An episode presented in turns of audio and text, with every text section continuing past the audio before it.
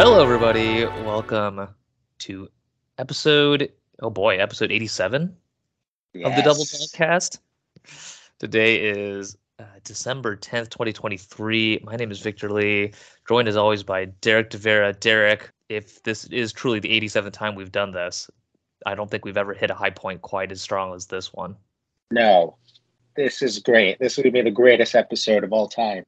It's it's already starting out that way. You know, we're really hitting all the notes early here. Derek, we have so much to talk about. We're not going to prattle on here. Basketball, football, obviously a lot more in, in the football department. But Derek, I'm going to quickly take us through basketball with what I'm calling the lightning round. So this is like part weakest link, part fast money from Family Feud. Yes. So don't think too hard about these. Okay. uh, questions. Just respond just from your gut. I'm going to basically throw a, uh, gonna throw a number of questions at you just to kind of cover this as quickly as we can. So I'm gonna quickly start my timer here. All right, here we go.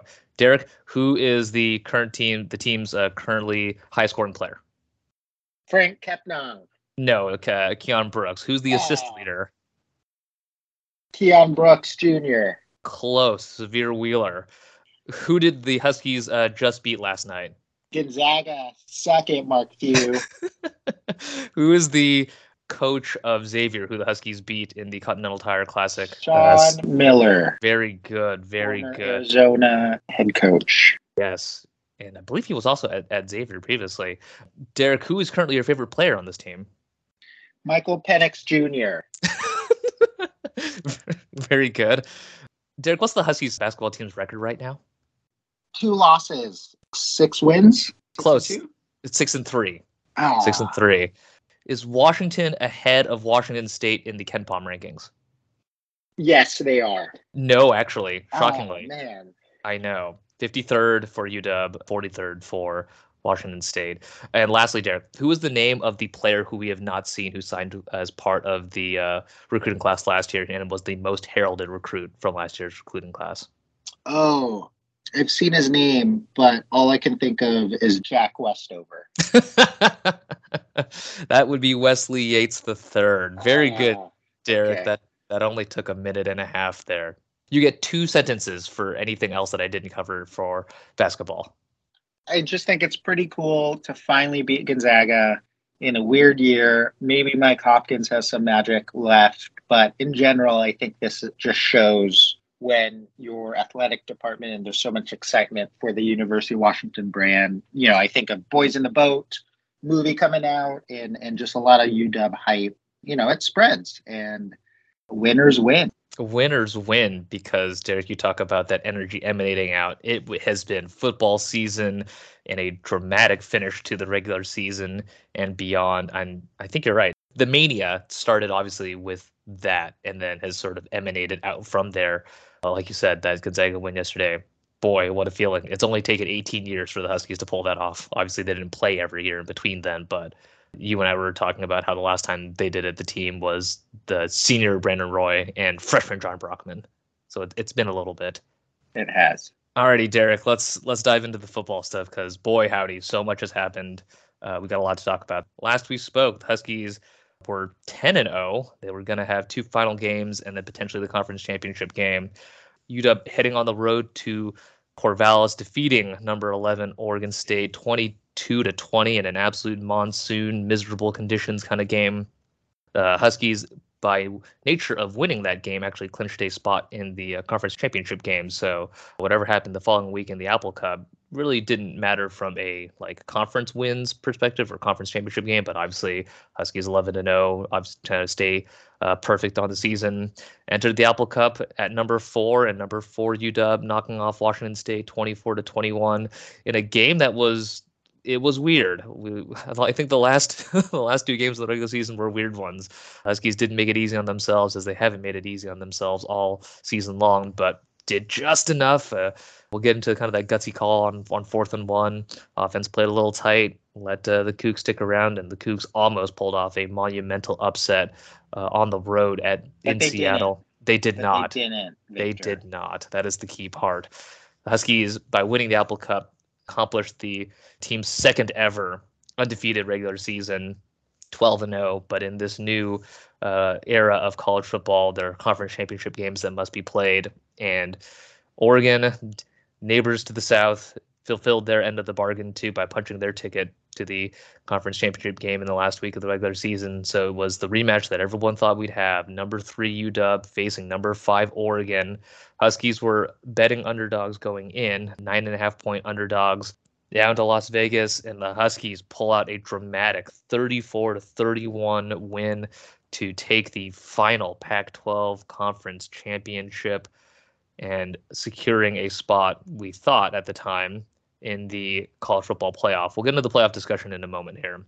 Derek, these three games, again, wins by by you know one score or less. You know, you could sort of debate the merits of you know what a one score game is with how the game flow was, but just on the surface, right? That's how the Huskies have been playing all year. Their last comfortable win was back in September against Cal, I believe, and the last uh, win by more than two scores was against USC when they had that uh, drive to salt the game away with a, a 10 point cushion, even though it was a 52 to 42, you know, pinball game. So many things happened. Michael Penix Jr. in the offense finding themselves late, the team getting healthy. Your thoughts on this 13 and 0 Husky squad, Pac 12 champions forever, and just what it means to be a fan of this team? Yeah, incredible. I think I've loved our cadence with with our episodes because we do let a little bit more breathing room game after game. But what a finish! I mean, first the Oregon State game in Corvallis. I I was circling that and me, the eternal optimist on this undefeated record, you know, journey that Oregon State is just such a tough team. I think we just don't match up well. They're so physical. They have a great offense. They have a great defensive line. The mm-hmm. rain, I think, was just such a factor, but amazing to just see throw after throw of UW's offense not letting up on their identity, knowing like we have Michael Penix Jr., we have Rome Odunze. Those two touchdown passes, I think, were so crucial, so key. 22 to 20 road game, and they pulled it off. Um, mm-hmm. Apple Cup game, as you mentioned, was just a weird game, rivalry game. We kind of knew it was the trap of most trap games, but pulling it off 24 21, Grady Gross hitting the game winner, earning a scholarship, mm-hmm. uh, a great moment to finish out the year and just being able to say we were undefeated for the entire regular season. And then just increasing the stakes the pressure each and every time. You mentioned the oregon state game. Winning that meant that we were going to the pac 12 championship game. So we could have just phoned it in against wazoo for the apple cup. Obviously we didn't. And obviously i think just the mentality of this team is no we need to keep winning we need to maintain this immaculate record and getting that lead up to the Pac 12 championship game, I think was just elite in that there was so much hype, national televised audience. You could see Las Vegas buzzing, the, the stadium packed with 50 50 fans from Oregon and UW. And it delivered. It delivered another classic performance. And just so proud of the team and how much they just finished the job you know all the cliche catchphrases of winners win and championship mindset but they executed and mm-hmm. i know there's a lot of hand wringing around oh they didn't really defeat arizona state very well or, or stanford they're close games but this is the mental fortitude that you need when it comes down to it because other conference championship games i saw georgia and alabama play and georgia didn't have it. They mm-hmm. they wilted. They they folded pretty early, and just so proud of this team. How consistent they were of just pulling out wins and staying true to themselves. And so we can get into finer details about specific plays, but I think in general, UW got it done, and it's incredible to see this undefeated, just flawless record, and knowing that this was a week to week brand team, as as we've mentioned in past mm-hmm. episodes, mm-hmm. and the endurance of the program of the coaching staff to stay locked in and not have a letdown is is just pretty remarkable. Totally. I, I think you look at each game and you talk about that week to week, Brandon. It's almost just like we've learned a little bit more about this team every time. That Oregon State game, right? 22 to 20. The Huskies didn't score a point in the second half. They actually entered halftime at 22 to 10. Missed a field goal in the second half. They were really fits and starts. Oregon State had a like a 9 or 10 minute drive that scored a touchdown. That just really, you know, sucked up all the oxygen for UW and made it much tighter than Husky fans would have wanted. But you know, on that key drive for the Husky to put the game away. You know, they've got the ball. They, uh, I believe Oregon State had failed a fourth down conversion. DJU sailing a ball just a little high, and Oregon State can't hold on to it. And then it's third and three. You know, Penix looks to his left. It's one-on-one coverage for Odunze. Double clutch throw. It's a it's just on the outside shoulder, and Odunze, of course, makes the key grab. He's obviously been the Huskies' you know biggest weapon uh, all season long. And then the Apple Cup against you know Wazoo, same story with fourth and one. The Huskies been playing tight all game. It felt like, and you know they gave up a, a dumb penalty on Dom Hampton for leaping on a Wazoo field goal that ended up you know converting uh, that field goal instead for uh, the Cougs into a touchdown because they obviously got the automatic penalty and then scored right afterwards.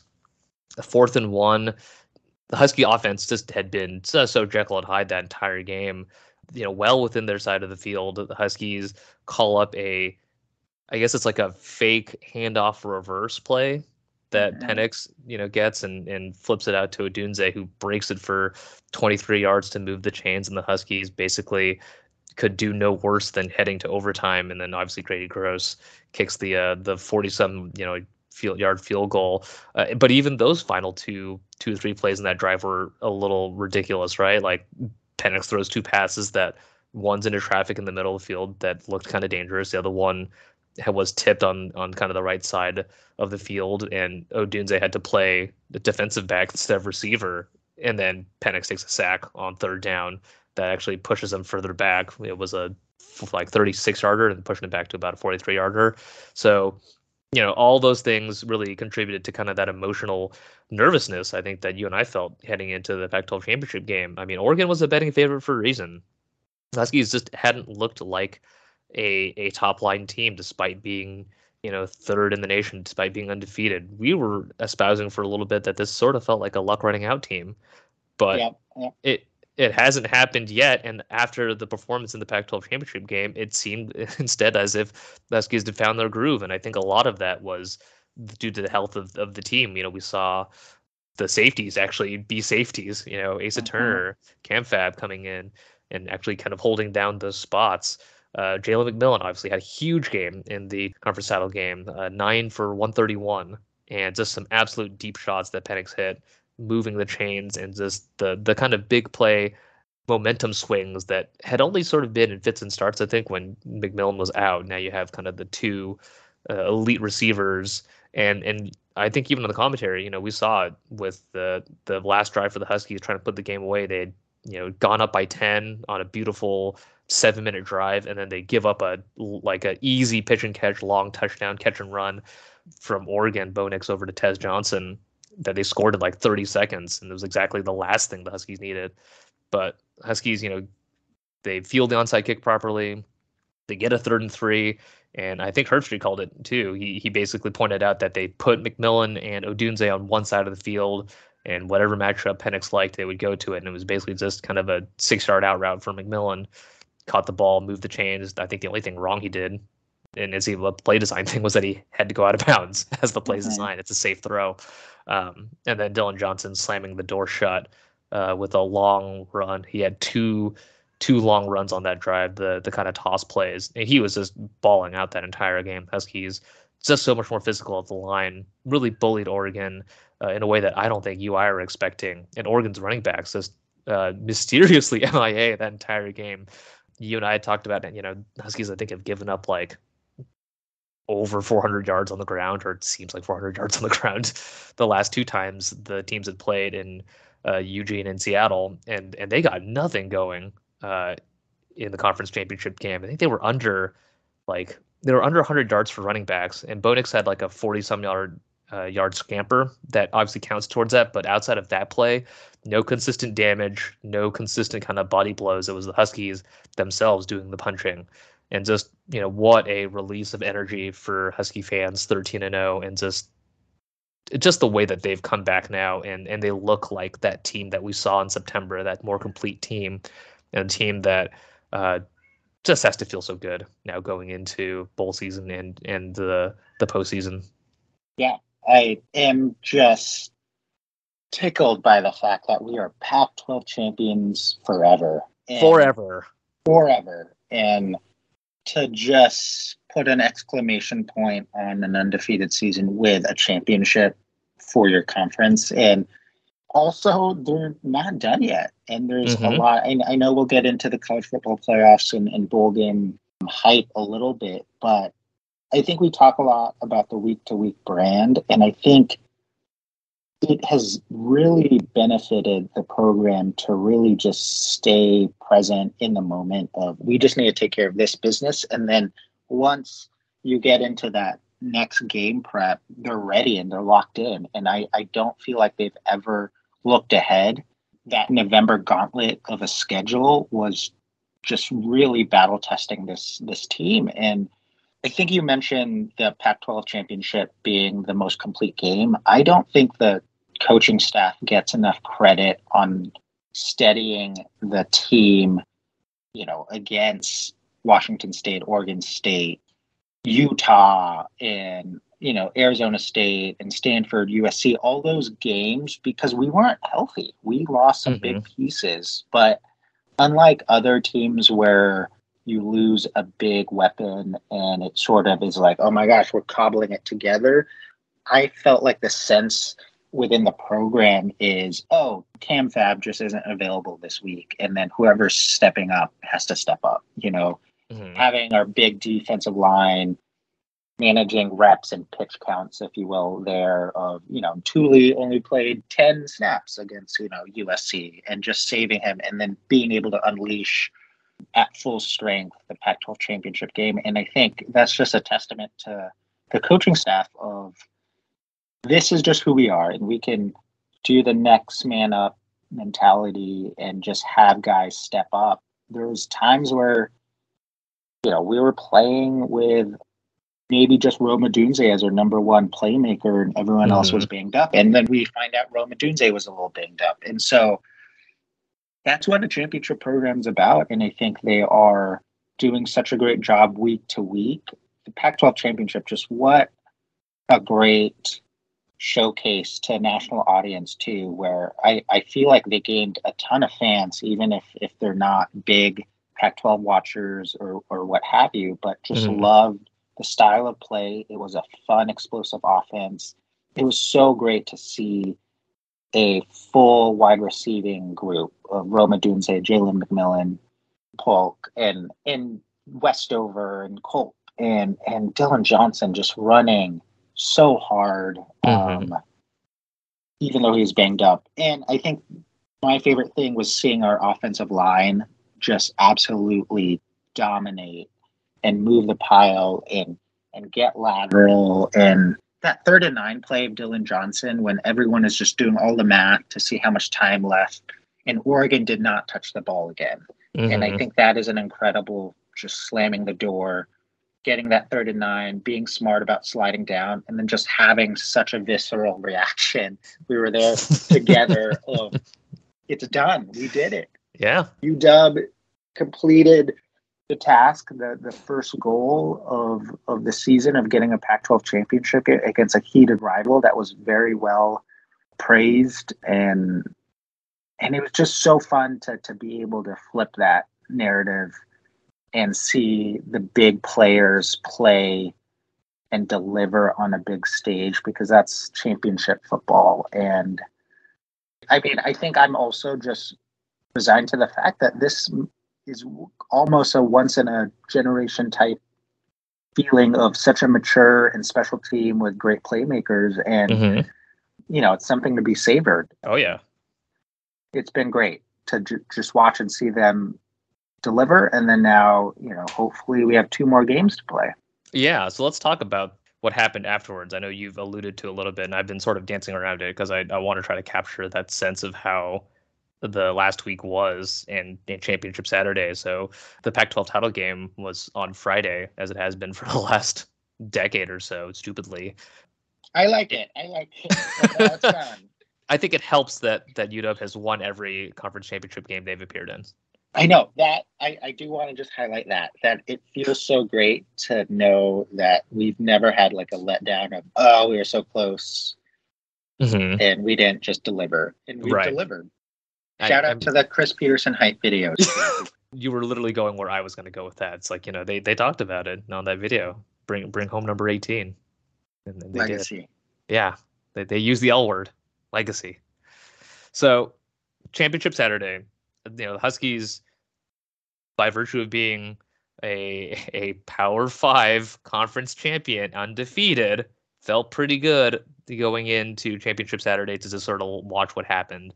The easiest path would have been if everything went to chalk. It would likely have been a UW Michigan Rose Bowl, but we saw the seeds of chaos get sowed early because on Saturday morning, Texas played Oklahoma State for the Big 12 championship, and Texas looked really, really good. They blew out Oklahoma State by several touchdowns, and on their way 12 and 1 conference champion. You know, they started to look like there could at least be a discussion about whether they were part of the four best teams in the country. And then in the afternoon, Georgia versus Alabama in the SEC championship game, Georgia ends up falling, and that knocks the number one team out from that spot and Alabama becomes SEC champion again. So there was now some questions about whether Alabama would make the field as a, another, you know, kind of established name and a conference champion at 12 and 1. And then in the evening, with the ACC championship, Florida State defeating Louisville by 10 points, but really looking unimpressive doing it because largely uh, using their third string quarterback and not a lot of passing in that game, as you might not be surprised to find out. All of these things, though, five teams five or six teams potentially, maybe even seven if you want to kind of open that up. Four spots, a lot of discussions the night before about whether a uh, the SEC could be left out. Would they leave a undefeated conference champion from a Power Five conference out? I, I definitely read more than a couple of folks kind of angling that that could be the case. We got to Sunday morning, ESPN's college football playoff reveal. Number one, Michigan. Number two, Washington number three Texas, number four Alabama. So it did happen. Florida State, 13 and 0 ACC champions, left out. Number five on the college football playoff rankings, and of course, this led to not a a non insignificant amount of complaining and people feeling very mad for Florida State, as am I, just for the hosing that they got on on uh, cable television and really the discussions around best and most deserving. Derek, we can dive into that if you want, but I guess for firstly for UW, it's it's Washington versus Texas again. Uh, these mm-hmm. two teams played checks watch oh just a year ago in the Alamo Bowl. This time it'll be down to New Orleans for the Sugar Bowl in the two three matchup, and then Michigan gets Alabama in the Rose Bowl. Both games will be on New Year's Day. Rose Bowl starts at two o'clock, and then the Sugar Bowl starts at 5:45 Pacific. It's a rematch with a familiar foe, as we saw these two teams square off in more or less the same capacity, and that will be an electric game. It's against Sark again and Pete Kwiatkowski and some old kind of UW connections. Maybe even to some familiarity with these folks, obviously having played last year. But Texas just looks far more of a juggernaut than they did last year, and obviously UW is perfect, and and this team has has chops to it that I don't think that the last year's team had. So, Derek, I'll, I'll turn it over to you. Uh, which spot do you want to talk about first, the playoff game itself, or the playoff committee, or anything in between? I think we've we the collective we have talked about the committee to death about the hand wringing of why did Florida State get pulled out? You know, and and 14 playoff is that fair or should like next year with 12 team and it's mm-hmm. much better i think for me just this matchup is being a number two seed, I think is incredible too to think about. We were always on the cusp of like, oh, I hope we we stay in it. If we just keep winning, we'll stay, you know, around four, maybe we'll bump up to three. And then all of a sudden Georgia falls, we're number two. And mm-hmm. I think the Sugar Bowl destination is an interesting element. I think a lot of folks were pining for the Rose Bowl and, and maybe your traditional Pac-12 Big Big 10 mm-hmm. matchup. But I'm I'm excited about this sort of adding another layer of underdogness of Texas. I think will be a little bit more at an advantage. So just diving into the UW Texas matchup, it, it just feels like Sark is always going to be around somehow in, in UW's journey, and and I've appreciated Kalen DeBoer ever since the Alamo Bowl last year, really talking about Sark, and you know he's a part of this journey, mm-hmm. and and I think on a personal note, you know, you and I we we've sort of grown into our fandom as college students with Sark and, and seeing that trajectory and mm-hmm. him getting to Texas with another respected program. And it's just going to be fun. I think um, I'm slowly, as we get closer to the New Year's Day bowl games, am just growing in confidence about this team and how they match up with the entire field in the college football playoff. That there's mm-hmm. no program that makes me terrified. I think Georgia's defense was was a one exception in that, but they're not in this yeah. um, college playoff. And so in 2016, when we made the playoff the, the first time, I think there was just such a gap when we were playing Alabama in mm-hmm. terms of our offense and going toe to toe with an SEC defense. I don't feel that as much. And I, I think Texas is a great program. They blew out Oklahoma State, but I think they're very gettable. I think it's going to be a fun offensive chess match and continuing that we're healthy and we're just gaining confidence. I think it's going to be a great, great game. I'm excited. I trust Michael Penix, Roma Odunze, and, and the rest of the gang of stepping up on this very high profile stage. And mm-hmm you know, I think they have a good shot. And you know, week to week, again, just just enjoy this. And and it's hard not to think about like, oh my gosh, if they win this, they're going to be playing for a national championship. Mm-hmm. But I think they match up very well. I think they yeah. can really move them laterally. I think yes, they have a great interior defensive line, but I just seeing the way they game planned against Oregon and doing a lot of pitches and and a lot of running to the outside, getting blockers in motion. I think we have very athletic O linemen.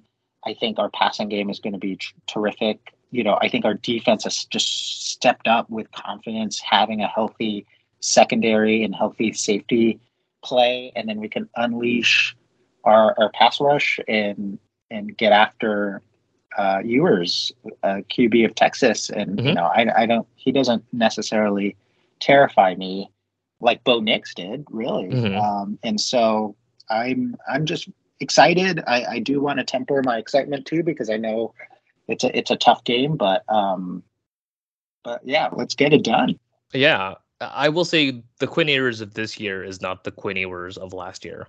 And and Xavier Worthy, I think he's going to play. He was injured, I think, during the Big 12 championship game, but he's he's not dropping three touchdowns like he did last year in the Alamo Bowl because those were some gimmies that he dropped, and and yeah. UW's defense was those are not good plays that that they gave up. I do think the Alamo Bowl comp, you know, yes, we've seen them before.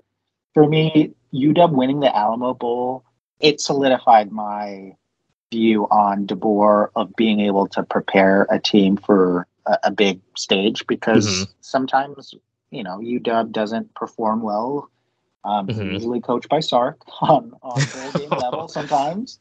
But the fact that that was to me a jumping off point. Even though last year was great, I, I felt like oh we can play with the big boys, and then mm-hmm. led into a terrific off season. So the rematchness is just a nice little storyline. But I think both teams are very very different. Absolutely. Uh, also, you just did some Chris Petersen, Chris Petersen washing for for the bowl record, and and defending there. So I'm just calling it out, man. Petersen was not exactly amazing in, in bowl games too. But but back to the the Peach Bowl and you know from the 2016 season and the playoff game there, right? Like like you were saying, it, it sort of felt like UW had I don't want to say maximize because maybe that's sort of cheapening the word, but like, you know, they were a two touchdown underdog to Alabama, and that was a loaded Alabama defense. Like, you yeah. go back in, in retrospect and you look at that roster, like, the future NFL players, like, up and down the roster. And and Jake Browning and that offense, I, I just don't think that they were really equipped to handle that, like you were saying. And this year, like like you mentioned, the field is really, really open it's sort of also kind of a, a reason why I think we were so happy winning the the Pac-12 championship game was because like if Oregon had won and they'd gotten into the field too, it's, you were like looking at that and be like, oh, they could actually like the yeah. field is so open. There's no like kind of clear favorite. Yeah, and if UW can take that opportunity, Oregon didn't exactly, so they they don't have a national championship again. Exactly that that also three points downtown for us on on kind of the the smack talking there. But like absolutely, it's it's a wide open field, and I think this matchup with Texas really plays the best out of the three other options. I think Michigan's defense can pose problems. They're probably the least explosive offense out of the four playoff teams. Alabama's defense is is maybe the one of the weaker defenses they've fielded in the last decade or so, but that's still a pretty good defense. I probably would not have been as as keen on the matchup with um, Jalen Milroe and the offense for the Crimson Tide. But yeah, like and and Texas' secondary is is pretty suspect in ways that I think are pretty gettable. So the Huskies will have to to work on that. Uh, I'll be curious too. I think one thing I remember from the Alamo Bowl last year is just how how much of the the kind of short and middle of the game that the Huskies played. Penix took, I think, seven or eight shots downfield and he didn't hit any of them in the Alamo Bowl last year. Mm-hmm. And so, can that be something that the Huskies pull off this time round against the Longhorns? Is it? Yes. Yes.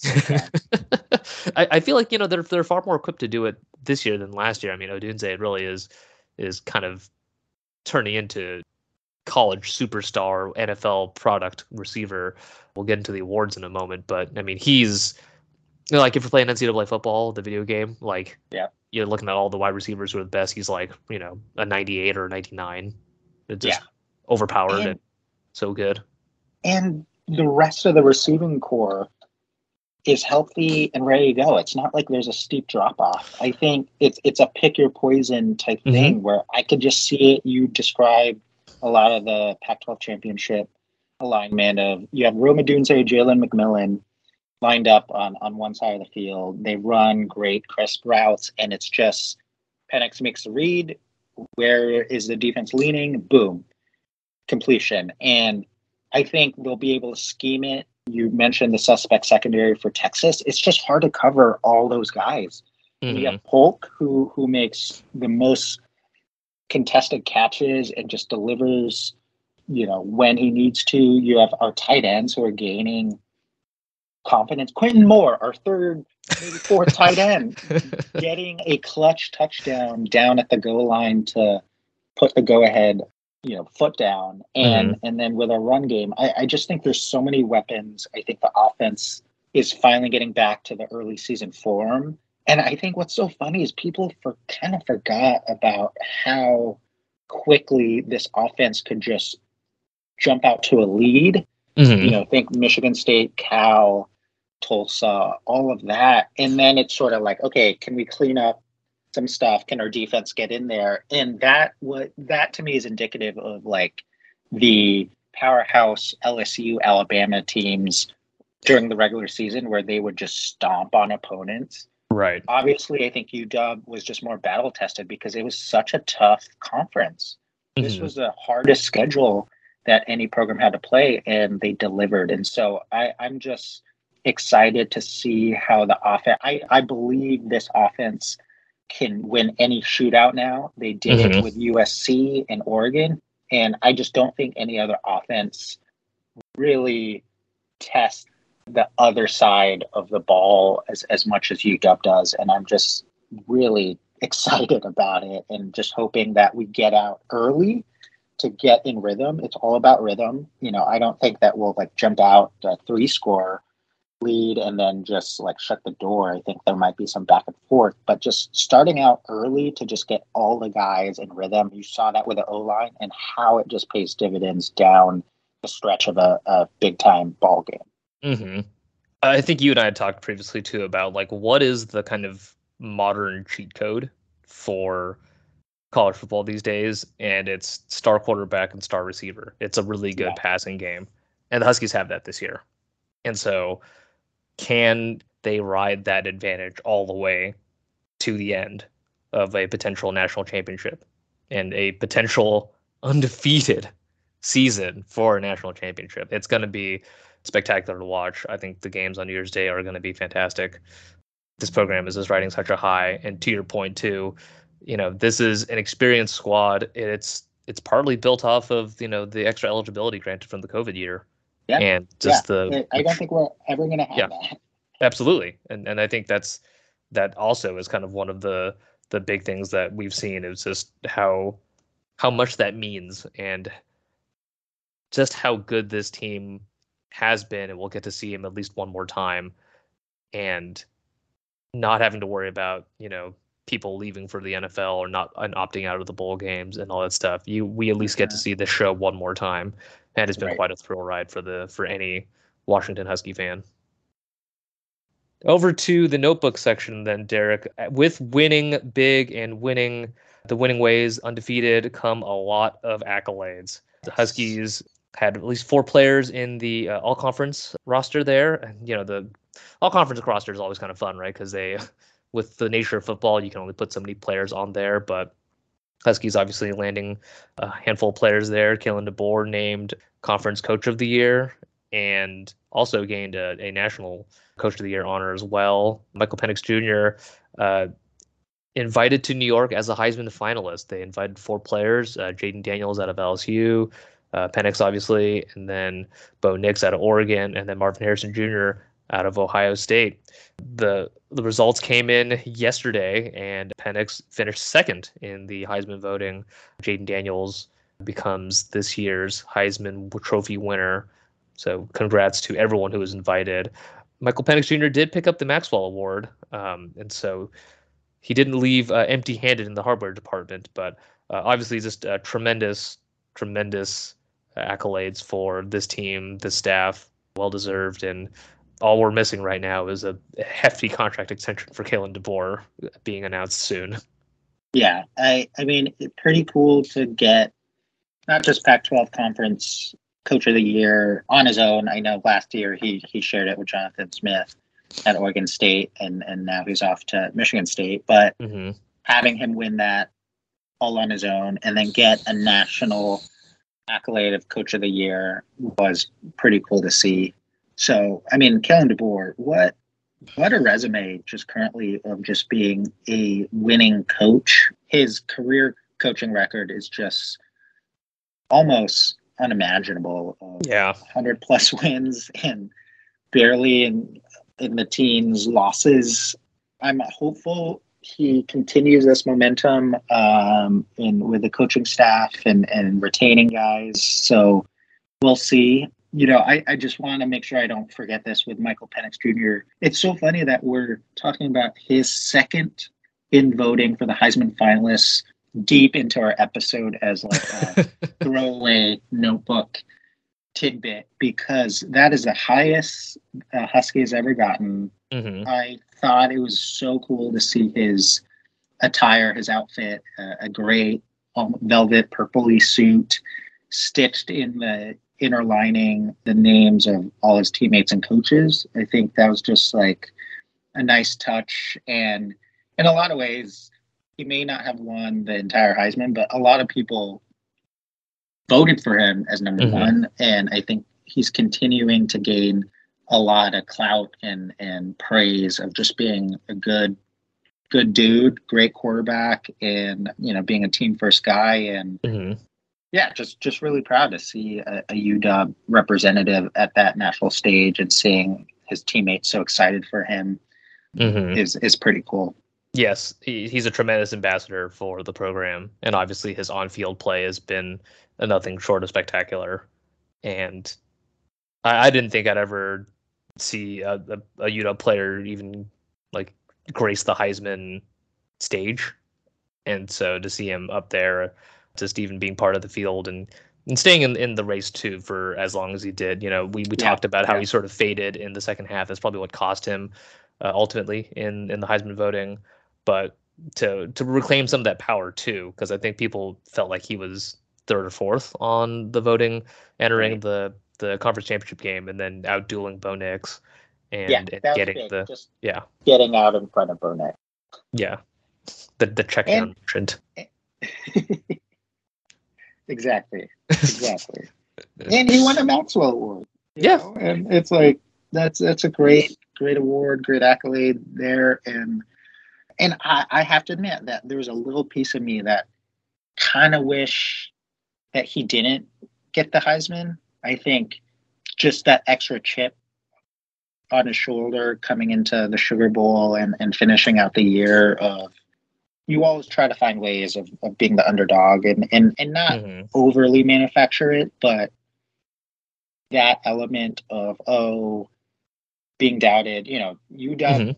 delivered when Oregon came up as, you know, nine point favorites and and so you could just sense the team really ra- rallying around it and they like admitted it in post game oh, Right. of like and so I think this just for me adds to that little bit of fire and to me I think the Heisman curse in a long term future of NFL career is kind of a real thing so I'm kind of like it's all right Mike you are still a Heisman in, in the eyes of the true truest of fans so Yes. um, that that's kind of how I approached last night's ceremony of yes he got second he was almost there but He's almost there. didn't need to to win it outright. Yeah, no, no, those are good points, and he and he still gets the honor of playing for for the most valuable thing, which is the national championship. Right.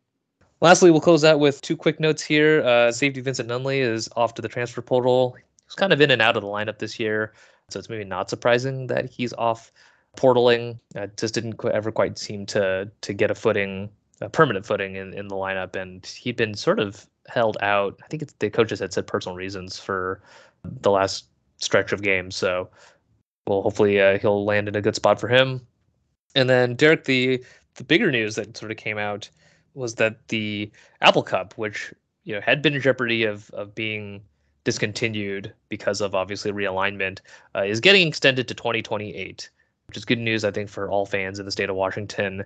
Next year's game will be played in September at Lumen Field, and then they'll go back to alternating home and home games.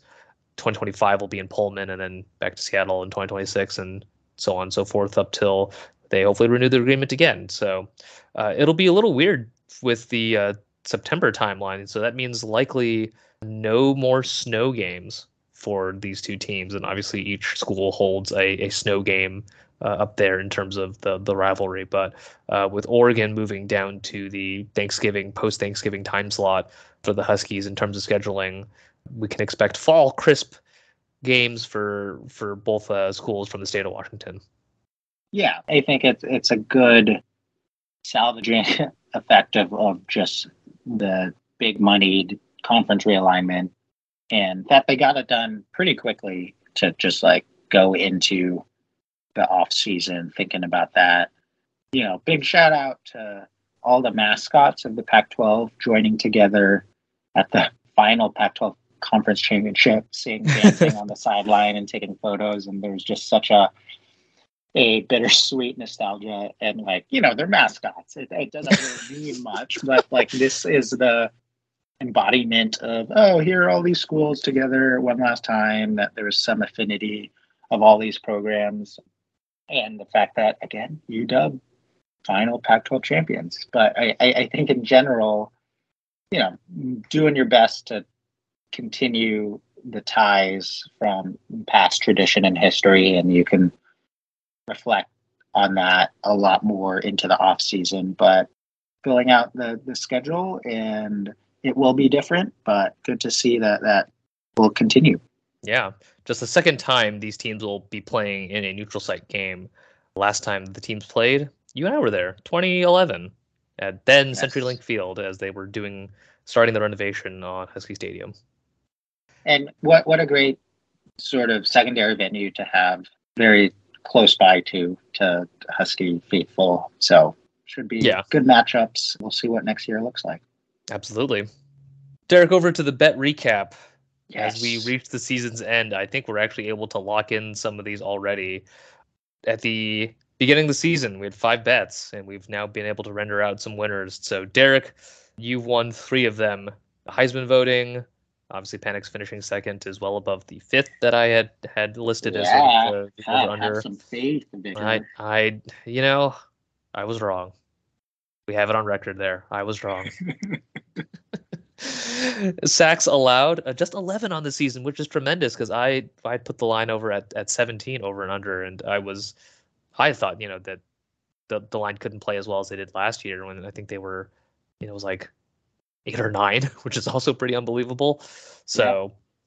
So I think uh, we'll we'll have a hit for you there. And the team defense currently 50th overall, just in terms of opponents' points per game.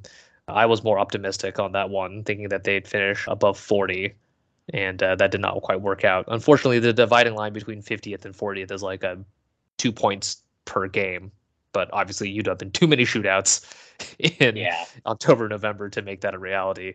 So, as for me, though, we did mention on last episode that I did punch out mine pretty early with the tight end touchdown totals, Dover and Culp hitting over six. And then the McMillan Odunze 1,000 yards went my way largely through unhappiness, though, with McMillan being out. So uh, I suppose you could get there if you just went supernova the last two games here, potentially, but it, Yeah. seems like a long shot at best. Yeah, but I, I think I'm also so happy to see McMillan back and healthy and not just a sort of decoy player where you could tell Yes. he's bobbled up, but that he was very much incorporated into the game plan. And you see just like the three or four pages of the offensive playbook just open up and use him and then Polk sort of filling in the gaps and Westover and Culp and, and you can just design so much of that Mhm. and I think again, it's just indicative of how the coaching staff really game planned well. Where yeah, we missed him for a big chunk of the regular season, and we were still singing the praises of the offense of being such an explosive offense. And so seeing him back and healthy, seeing the offense at full go is going to be real exciting.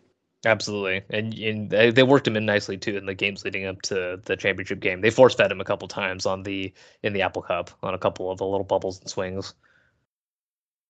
Derek, I think that's gonna wrap it up. No, do- no. do you want- keep talking? Do you want to be so bold as to put a prediction down for for the Sugar Bowl? I, I don't. I, I do not. Okay, all right. I was gonna say. I think I, think we're gonna come back. do. No, I mean, I, I'm I'm generally of the sort where I I don't think that uh, I I want to talk much about it until it happens. Yeah, yeah. I I mean, I think surprisingly we did predictions for the season overall and I remember I think years past I've always been like undefeated season, I think we could do it. And the the one year we didn't or I, I said I think we'd lose to Oregon State because it's just a brutal schedule. Yeah, You know, we end up having a a perfect perfect record. Um, so much so that I had to brag about it. You know, I, I don't know if you still. This is sort of a tangent, but I don't know if you still play the immaculate grid. um, I I do.